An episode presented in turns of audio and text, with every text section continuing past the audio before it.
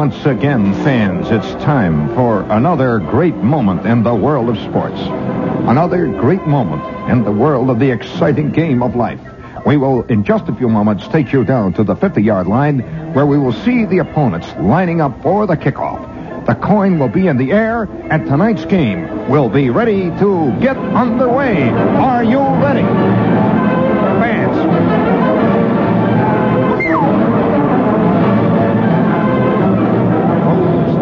idiots. Hey, I want a little of that stuff in there. What do you got here? That's all right. Look at that. Mm.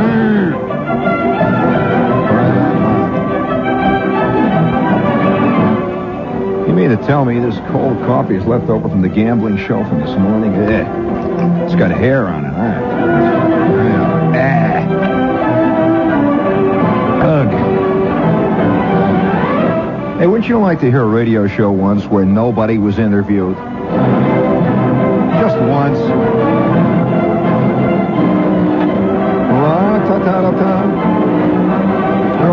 right, sometimes it's already too late. Uh-uh, but there you go.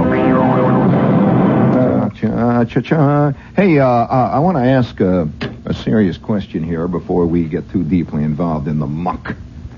Mire, the quicksand of the big game for tonight. Uh, how many of you saw that television show on Sunday here not too long ago? The great wide, wide world of sport, whoopies type thing. You know, where all these guys are standing around with these blazers and these uh, Swedish and these these Swiss-looking coats and the big hats with the big things sticking out of the top. You notice that all those guys that do these wide, wide world of sports type shows look exactly alike. They all they look all a little like uh, Aunt Jenny, just a little bit like Aunt Jenny, and uh, they also look very much like a group of disenfranchised insurance men. Uh, the, the least likely guy that you can see, that I see, standing next to a toboggan run outside a Beer Ritz someplace is Bill Cullen with those glasses, you know. Oh, man. But but nevertheless, uh, I wonder how many... I'll award you a brass figurine with bronze oak leaf palm if you can tell me what is the name of that sport they were doing. Did you see it, Bob, when these guys were up at the top of the hill there? And they had these funny... They had sleds, you know, and they were going down the hill with the sleds. Did you see that? No, no, they were just sleds, re- regular sleds. They went down the hill on a sled, and, and they had a, a fancy name for it. They called it something, a Swiss name. Now, I would I will award the brass figurine with bronze oak leaf palm if you can tell me the name that that that kids actually call that sport. Uh, yeah, yeah, it's getting to the point now where no matter what sport, no matter what trivial little sport, little games that kids play have now assumed Uh, Olympic status. And so guys running and flopping on sleds is now a major sport. Did you see it? Now, now, now, uh, what, what do you... I, I will award the brass figurine with bronze oak leaf palm to any to any fellow sorehead who can tell me what that sport used to be called when we were doing it. No more kid types. All right, you got him there? You got him there, baby? Hey, hey, hey, hey. Keep your head up. Keep watching me. Don't look down every time you get the phone. Watch me. Okay. Well, anyway, uh, when I saw that that that uh, that T V show, I was reminded uh, of something which which I don't think I have ever told on the air. I'm going to tell you a story, and uh, so gather around the radio there. All right, gang, gather around. I'm going to tell you a story of, of one of the great moments. Uh, do you have uh, Stars and Stripes up there? Set it up. Stars and Stripes ready? Okay. All right, now, let us go once again into the world of dynamic sports programming. And now, sport fans, another great moment in the world of sports is about to be reconstructed for you. One of those great instances where man meets man, where nature battles against the very will of man to conquer. Yes, once again, it's time for a great moment in the world of sports. Stay tuned, sport fans. Hello, everyone. This is Stan Romax.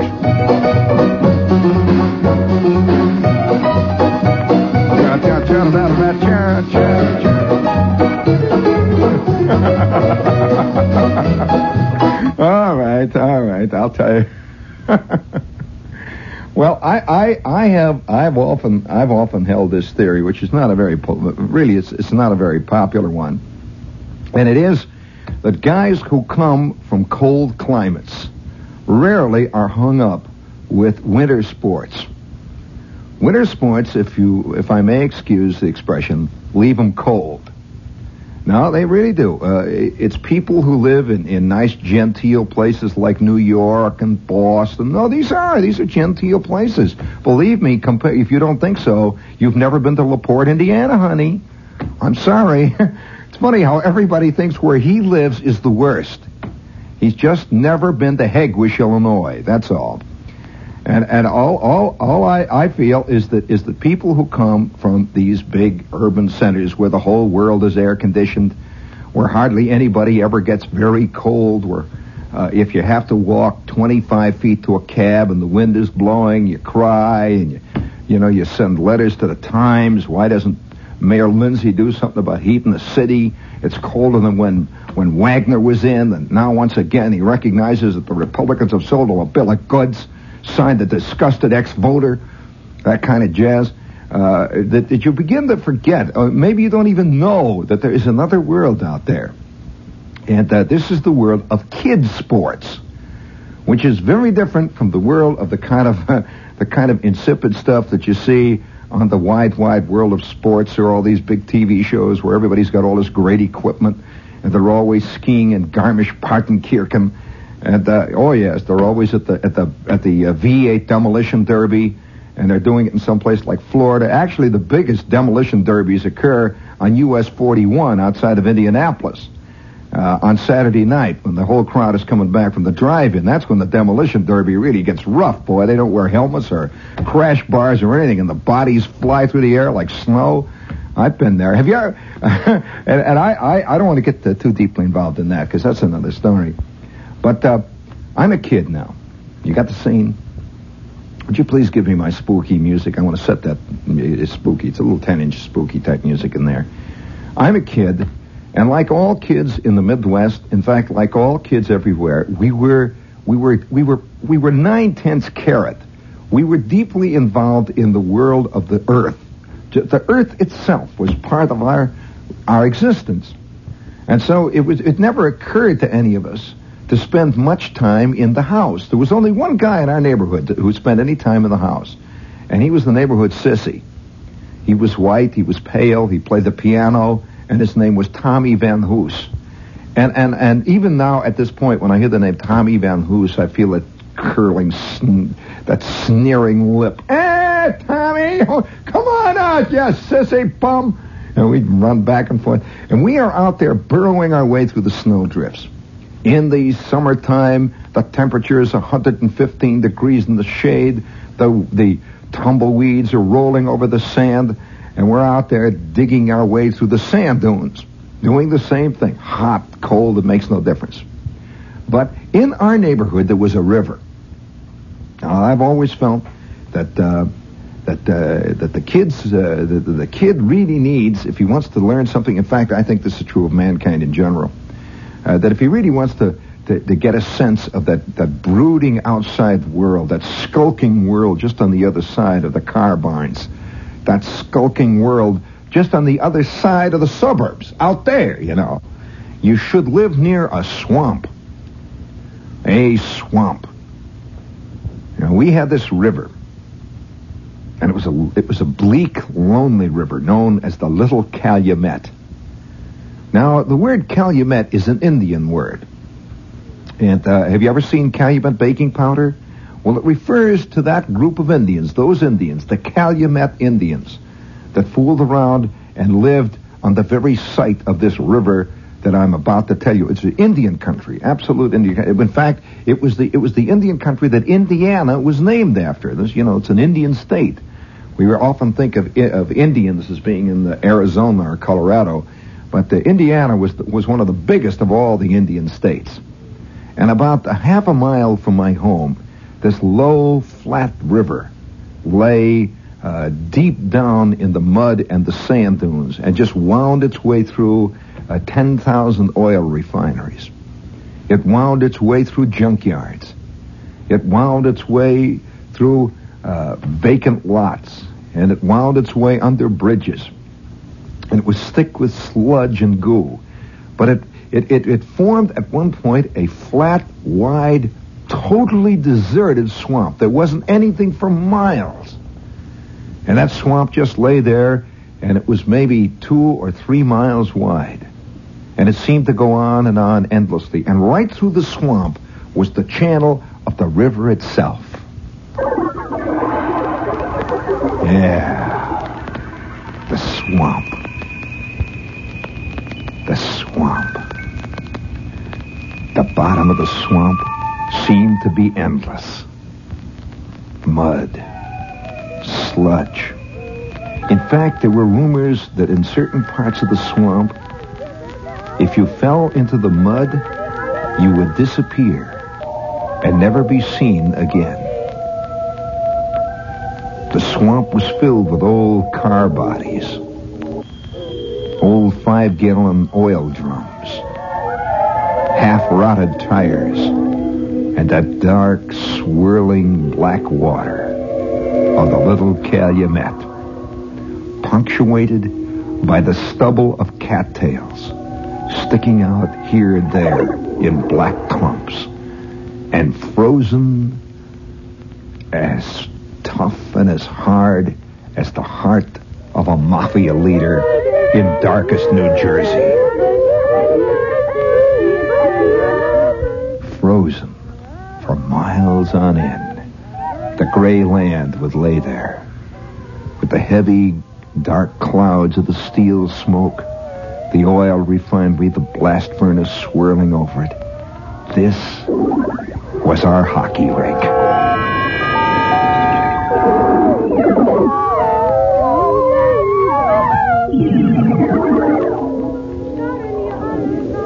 And every night after school, Schwartz and Flick and Bruner, myself and Martin and about five other kids would get out on our hockey skates, get on our bicycles, and we would scoot through the bitter cold air, the temperature maybe five degrees above zero, maybe ten degrees below, and the wind howling out of the lake. We were going down to the swamp for our nightly hockey game.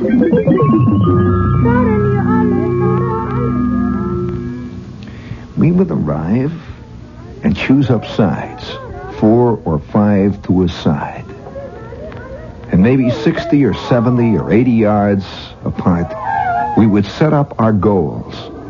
Our goals consisting of sticks that we would pound down into the ice with ball-peen hammers, sticks that were pointed on the end.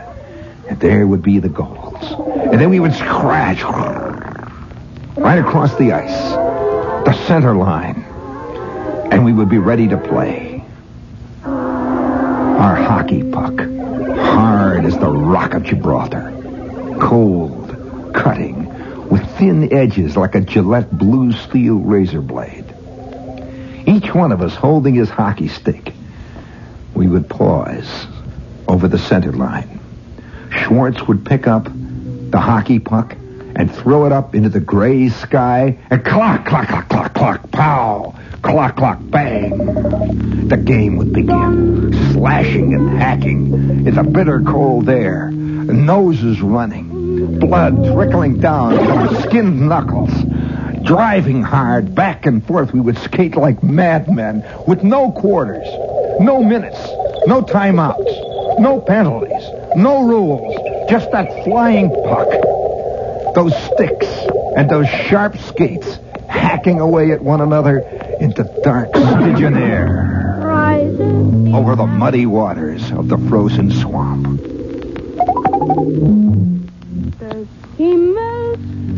Yes. Yes.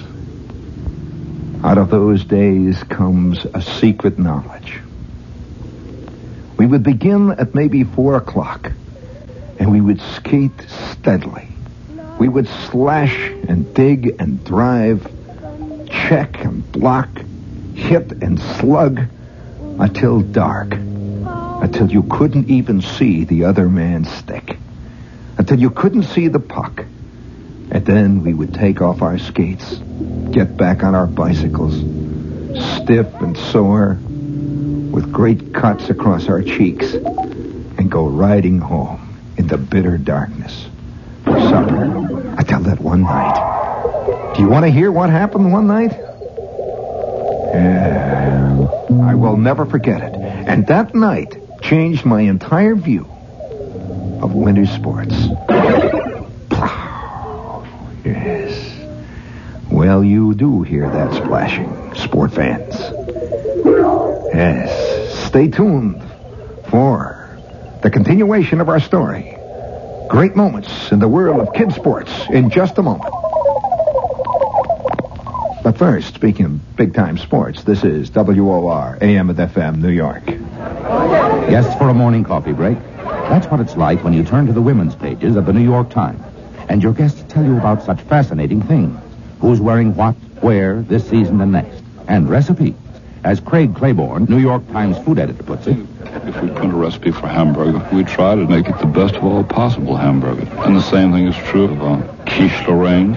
We like to make people know. You'll also find news and ideas on decorating, the care and amusement of the children, way more of everything that interests you than in any other paper, including social news, not just gossip. Let Charlotte Curtis, New York Times Women's Pages editor, explain. The Times must be concerned with the entire society. We focus on broad and general coverage that hits a great many areas in depth. The New York Times does. Be sure of getting all this and all the rest of the news every morning. Start home delivery today. Call Murray Hill seven oh seven hundred. That's M U seven oh seven hundred. The New York Times. If you're without it, you're not with it. New from Peel's. Real draft beer in a can. Here's how people react. It is absolutely terrific. It's delicious, I'll you? tell you that. Very good. I'll okay. make sure I'll buy a case. It is sensational. That tastes wonderful. It tastes just like draft beer. It's so creamy when it comes out of the can. Did you think they could do this? I never saw draft beer in a can. Peel's did it. Put real draft beer in a can. Try it. You'll agree it's really draft beer in a can. Yeah. Hey, listen. Uh, do you do you want to hear the rest of the story of this of this kid hockey? You never hear about this. Uh, kids playing hockey. Uh, I wonder if kids do play hockey. You know, they, they they don't play it much out here in the East, do they, kids? Hockey type stuff. Uh, boy, it's a scary story, I'll tell you, the, the aftermath of it. Uh, speaking of scary stories, let's see, we've got a couple of other commercials here. Let's get them out of the way. We've got the reading here, the Evelyn Wood reading course. I've gotten a couple of letters from people who mentioned that they missed the last classes and the last demonstrations that were held over there. And uh, for those of you who don't know what it is, this is a really good course. It... Uh, If you, if you're a doctor or an engineer or a student and you have to read a lot of stuff and you don't have enough time to do it, these people will guarantee to raise your reading time anywhere from three to four times. And they mean it. They'll guarantee it. And also raise your comprehension uh, of the material you read. And if you would like to see a wild demonstration, now I've seen this demonstration twice. It looks like a fantastic vaudeville act. You just can't believe it. They, they really produce it with bugles and horns. And they get this little guy with horn-rimmed glasses, and he sits down there and he reads the entire, he reads the entire book of Genesis in thirteen and a half seconds. Now that is not, that's that's uh, that's tough going. And if you'd like to see this done, call T N seven two nine five zero and reserve a seat. And they're having these, oh yeah, uh, Thursday. Let's see, Wednesday and Thursday. That's this. That's tomorrow and the next day, the nineteenth and the twentieth, twice each evening. So if you want to attend, call them T N seven two nine five zero and tell them Uncle Fudd called you. Oh, let's see. We have a, uh, let's see what else we got here. Wohlmuth, Wohlmuth tonight. All right, we have a new sponsor, and uh, these are the people. Oh well, they, they've got stores all over the area here. I'm sure you've seen them. This is Wohlmuth. W O H L M U T H, Wohlmuth, custom tailors and shirt makers. And if you're a guy who likes your stuff to fit and you can't afford to pay uh, for real top-flight tailoring stuff, these are custom tailors. And they will they have over fifteen hundred fabrics and so on down there. And they, if you're if you're in college, boy, man, this is the place to buy really fine clothing at unbelievable prices. And let's see, they're in Manhattan, Brooklyn, Queens, New Jersey, If you live out in Westchester, there's one in White Plains, New Rochelle, Staten Island, Long Island. They're all around. There's one out at Roosevelt Shopping Center. It's Wohlmuth, W O H L M U T H. And these guys worry where they put the buttons. And uh, they they make sure that you look much better than you really are. Now, uh, after all, that's the whole point of tailoring. It's all fake and a yard wide. Let's see. Do we have anything else? Oh, Rover. Yeah, one more. Rover. This is the Rover two thousand, which is one of our sponsors for a long time. And I note, uh, that again, Rover has won another major international automobile award, this time in the safety division. One of the major magazines has awarded them the award as the safest car of this year. That is, as far as new designs are concerned. It's a great machine, beautifully made, and uh, I can only say that if you've never driven a car like this, you don't know exactly what I'm talking about. It's very different from any automobile you've ever driven. It's the Rover two thousand. It's built in England. It ain't cheap. It's often compared with the Rolls Royce. This is not one of those little bugs people are always talking about. It's beautifully manufactured, and it's one of the most advanced engineering concerns in the world. They make the Land Rover, which is a famous machine. If you'd like pictures of it, send your name and address to Rover, W O R, fourteen forty Broadway, New York, New York. Okay. All right, all right. I'll tell you the rest of the story. It's a terrible story. One day, at, uh, these the uh, this this. Uh, I've always I've always had a predilection after this moment against winter sports. I'll have to admit to you, whenever I hear these clucks on the air with their big skiing reports tonight, and uh, all that, I'm all I always vaguely remember this night that we went out to play hockey one night. Me and Schwartz, Flick, Bruner, Jack Martin, Jossway, Farkas, about ten guys were all out there batting away, and it was a tough sport. We played. The funny thing, when when a kid is about fourteen or fifteen involved in sports, and he's really with it, there are two kinds of kids, really, that get involved in sports. Uh, up to a certain point, all kids play games. Up to a certain point, all boys play uh, baseball, or all boys play football, but then they begin to separate. Uh, they, they begin to go their separate ways. And ultimately, when you hit a certain spot in life, when you're a certain age, there's only the truly dedicated left. Especially in a sport like hockey, played on a swamp. Now, now we were a good mile and a half, maybe maybe two miles from home base when we would go out to this swamp. It was way out in the woods. And on either side of the swamp, there were rolling sand dunes and a few stubbly fields where somebody had tried to dr- grow corn. Or maybe during the summer, cantaloupe. You could just see little stubble in there and a few little trees. But this flat, low swamp that just lay for blocks on either side, just lay there like some dark, flat, uh, iron-gray bowl. And out of out of out of the swamp, there would be little clumps, just little pieces of uh, of uh, island uh, cattails and weeds would grow, just little spots all over. We would play. And right in the middle of that, right down, slashing through the center, but went the channel. And that was clear, pretty much. And the, the channel was what we always feared, because there were the rumors that always floated around among kids that the mud was so deep on the bottom of the channel there that if you ever fell into it, forget it, you were done.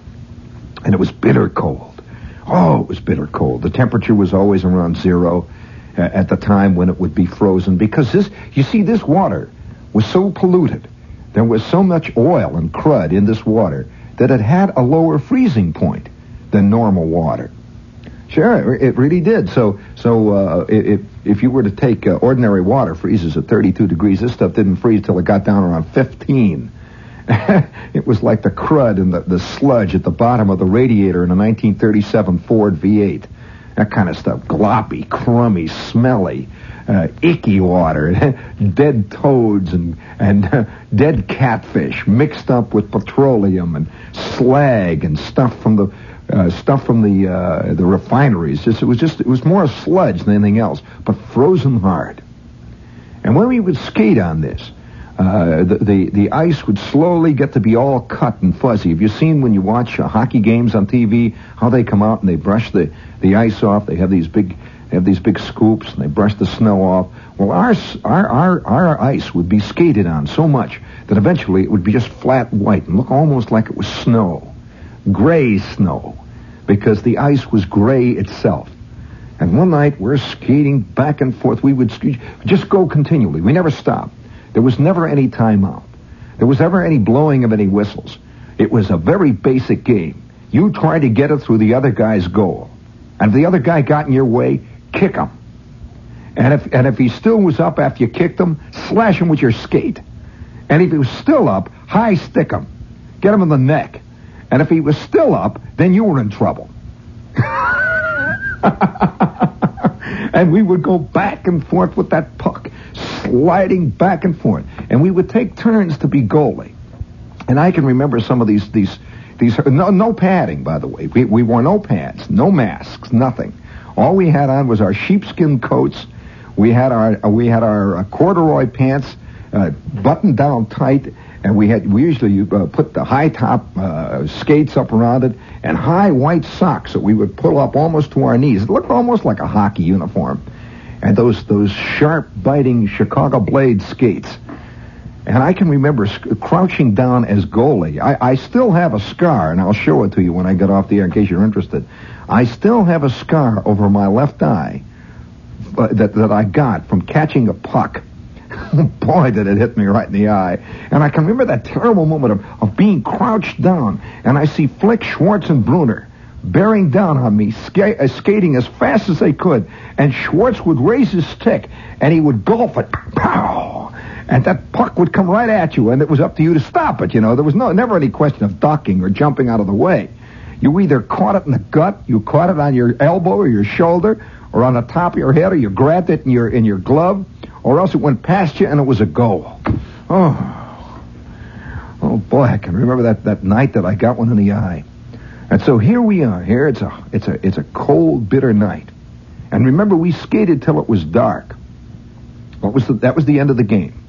When it got to the point you could not see the puck anymore, forget it. The game was over. And so one night, it was uh, it was a cold, kind of a windy, gray, gusty night. I remember it vividly. We got on our we got on our bikes and we rode out to the swamp. We started to play hockey.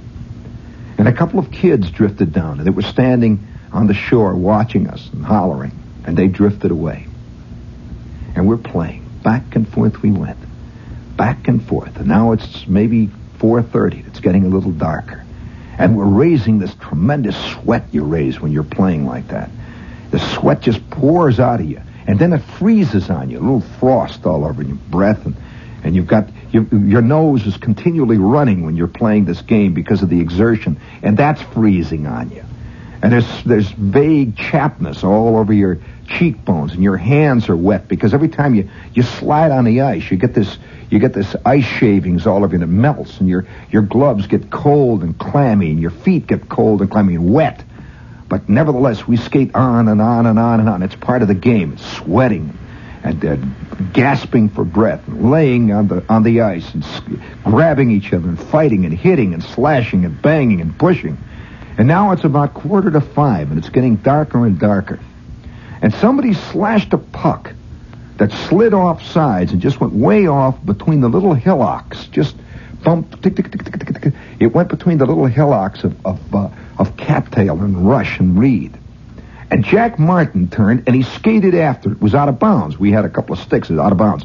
So Martin says, out of bounds, out of bounds. Oh, you knocked it out of bounds, Schwartz. We got the puck. We got to face off. Now, let's go. And he goes, he skates off, and it's almost dark. You can hardly see him. He skated off towards that towards that puck, which had slid fast and hard, maybe seventy-five feet away from the center line where we were playing.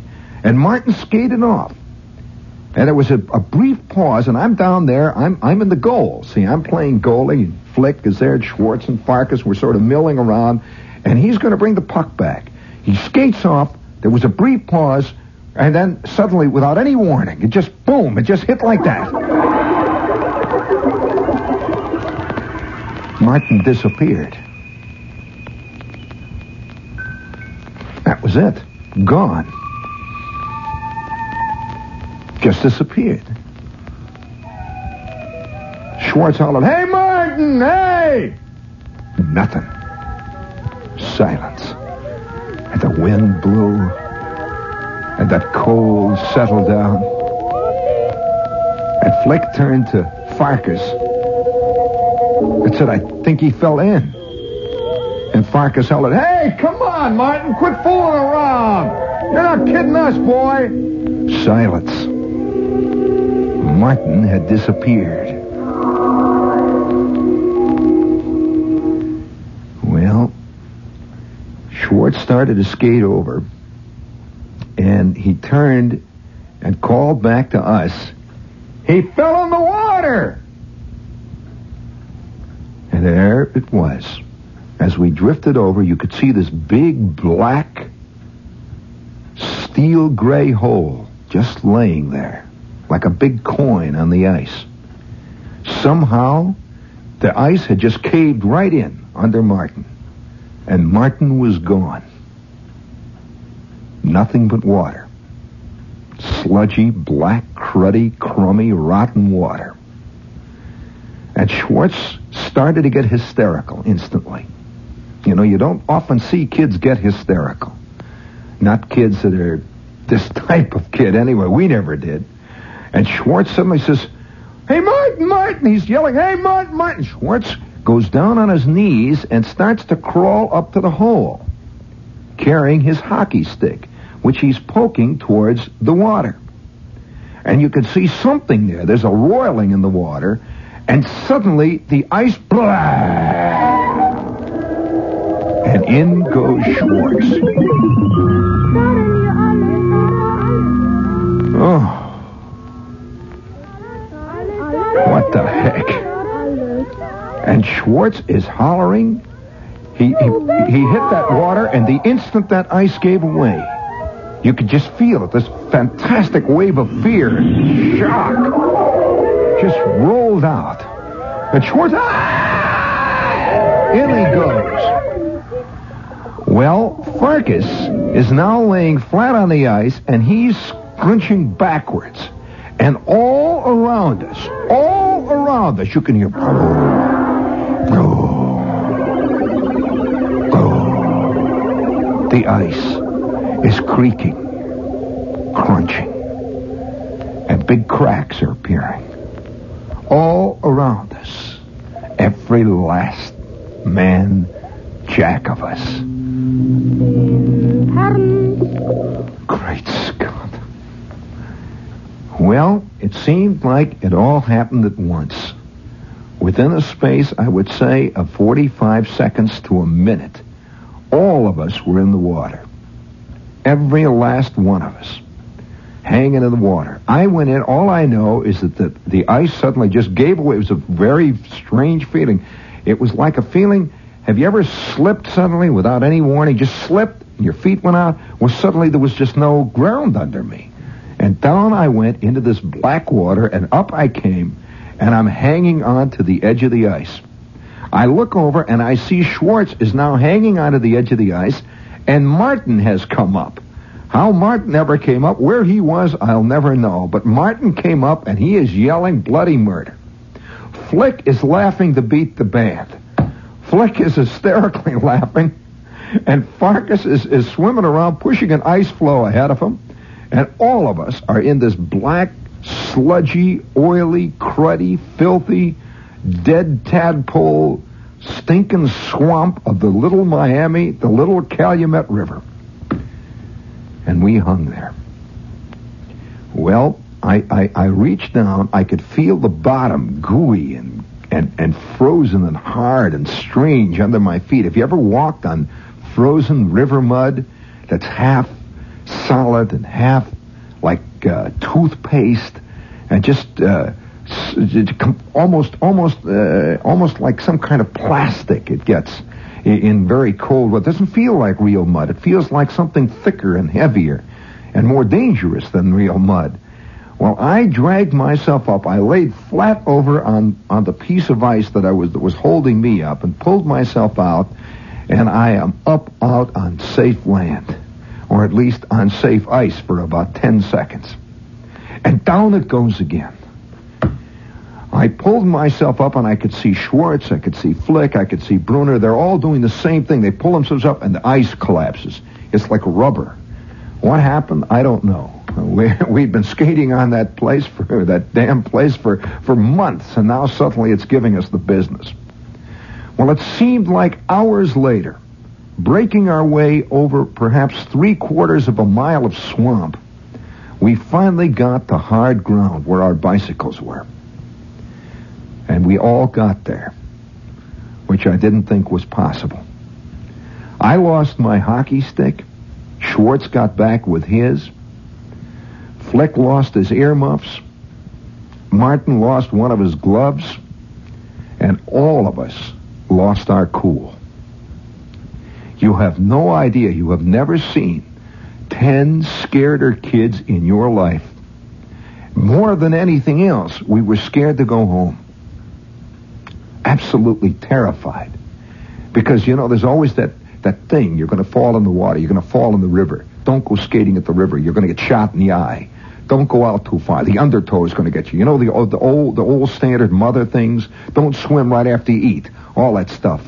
And all of us had been in that water, and I was covered with mud and oil and crud, and we began to freeze. Oh, boy. I'll never forget that. I'll never forget the feeling of those frozen knickers, those corduroy knickers, and that, that terrible sense of, of, of something cre- creeping up on you, some kind of pneumonia, some kind of fright, some kind of scare. And looking out over the river, you could just see that black, great open space of unfrozen water where our hockey game had been played. Well, we were sitting on this muddy bank that was frozen, and around us were these few... few broken-down, busted willow trees, uh, no leaves, just thin, high whips of branches, and a few busted-down, old, tired cattails. And we crouched down on the bank.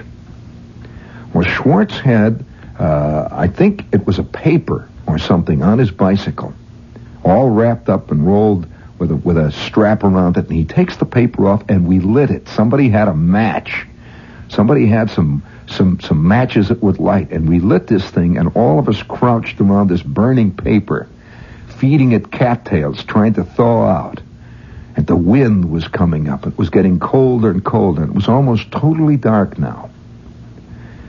And we sat down there in that mud and had, and had our hands over that burning fire. We just sat down there. And somebody threw on a piece of old wood. And someone else got a piece of reed that was all crumbled up and tossed that in. And this little flame flickered, flickered for a while. And it smoked, and then it went out. We sat for about ten minutes and got on our bikes and slowly started to pedal back towards home over the icy roads. And you could see that swamp disappearing in the distance behind us. And we were tired from the hockey. We were scared from the water. We were covered with mud. We were frozen from that cold wind. On and on and on we pedaled. Until finally I got home. Dragged myself up the back porch. Oh, boy, I can't tell you how that, how that warm kitchen felt. How that warm blast of air, that orange, yellow kitchen, red... red cabbage-smelling air came pouring out. You could smell the linoleum, and you could smell the living room. Ooh, it's warm, it's warm, it's warm. Do you have my Star-Spangled Banner in there for me? It's warm, wow. And there you have another great moment from the world of sports. Sport fans, stay tuned next week at the same time when we will recreate another thrilling moment in the world of sports. Here, there, and everywhere. The gridiron, the diamond, the high jump, the pole vault, the Olympic sea. Yes, the world of sports is there, but for the asking. So, good evening, sport fans. This is Stan Romax saying good evening.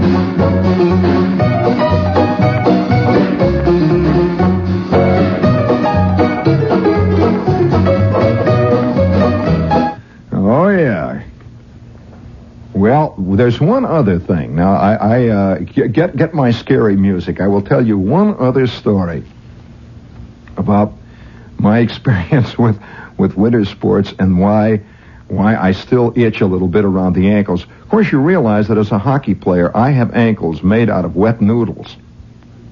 That uh, that the kind of skating we did as uh, playing hockey, well, that's not exactly true. I can remember taking those old hockey skates and and, and, and slamming them down and tightening up, tightening them so tight with these with these hard these hard ankle uh, the, the hard ankle uh, leathers they have that come up high in the hockey skates, tightening them so tight that you just couldn't feel your feet. And I remember running across the ice. We'd run on the ice. You go and you'd launch yourself head first into Schwartz, who's trying to score a goal. Just ooh, you'd go, bang, down you'd both go, and your skates fly, and the puck slithers past, and up you go. The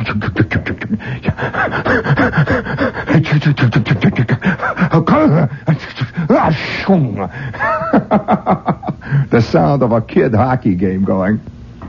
I'll never forget the first time I saw my first genuine hockey game. I couldn't believe it. And I want to tell you this, I had a terrible itch to get down there and grab a stick. I had a feeling that the kind of infighting that we learned on the Little Calumet swamp would have been valuable. I'm telling you, it was a very different...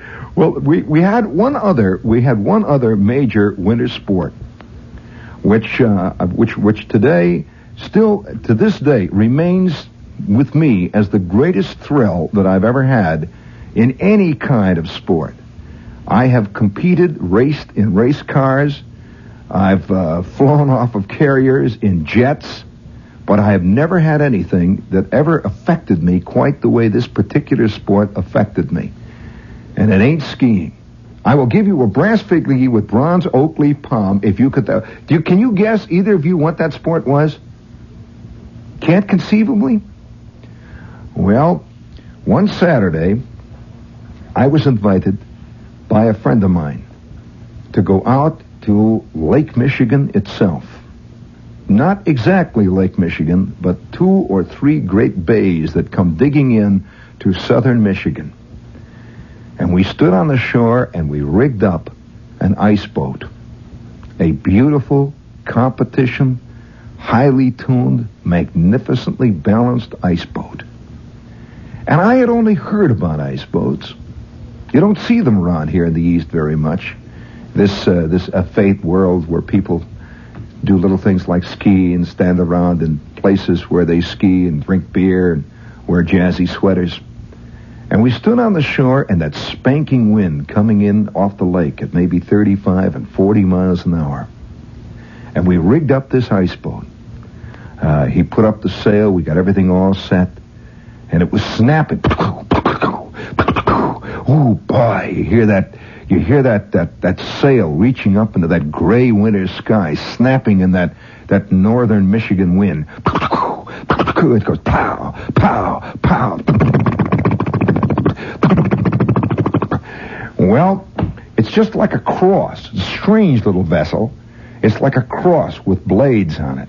Within, it's like a spider, some kind of a, some kind of a skeleton. It, it doesn't look like anything real that should go. And it seemed like a second and a half later, I am laying out on one of the arms of the cross. And over on the other side is Howie on the other arm of the cross. And the only instruction I had was hang on, lay low, and don't chicken. And we started to move. Faster and faster and faster and faster. So fast... That it, it just, just it, it defies imagination.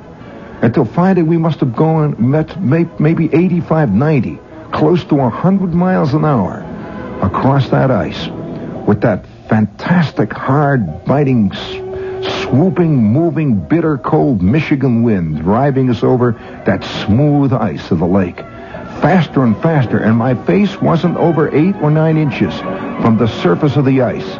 It was such a blur as I've never seen in my life before. We went on and on and on and on. And I knew, I knew something about winter sports that I have never forgotten. that no other sport has ever quite achieved for me. On and on and on we went, and that gray, leaden sky overhead, so fast, it made you think you weren't even moving at all. You were in a whirl of your own.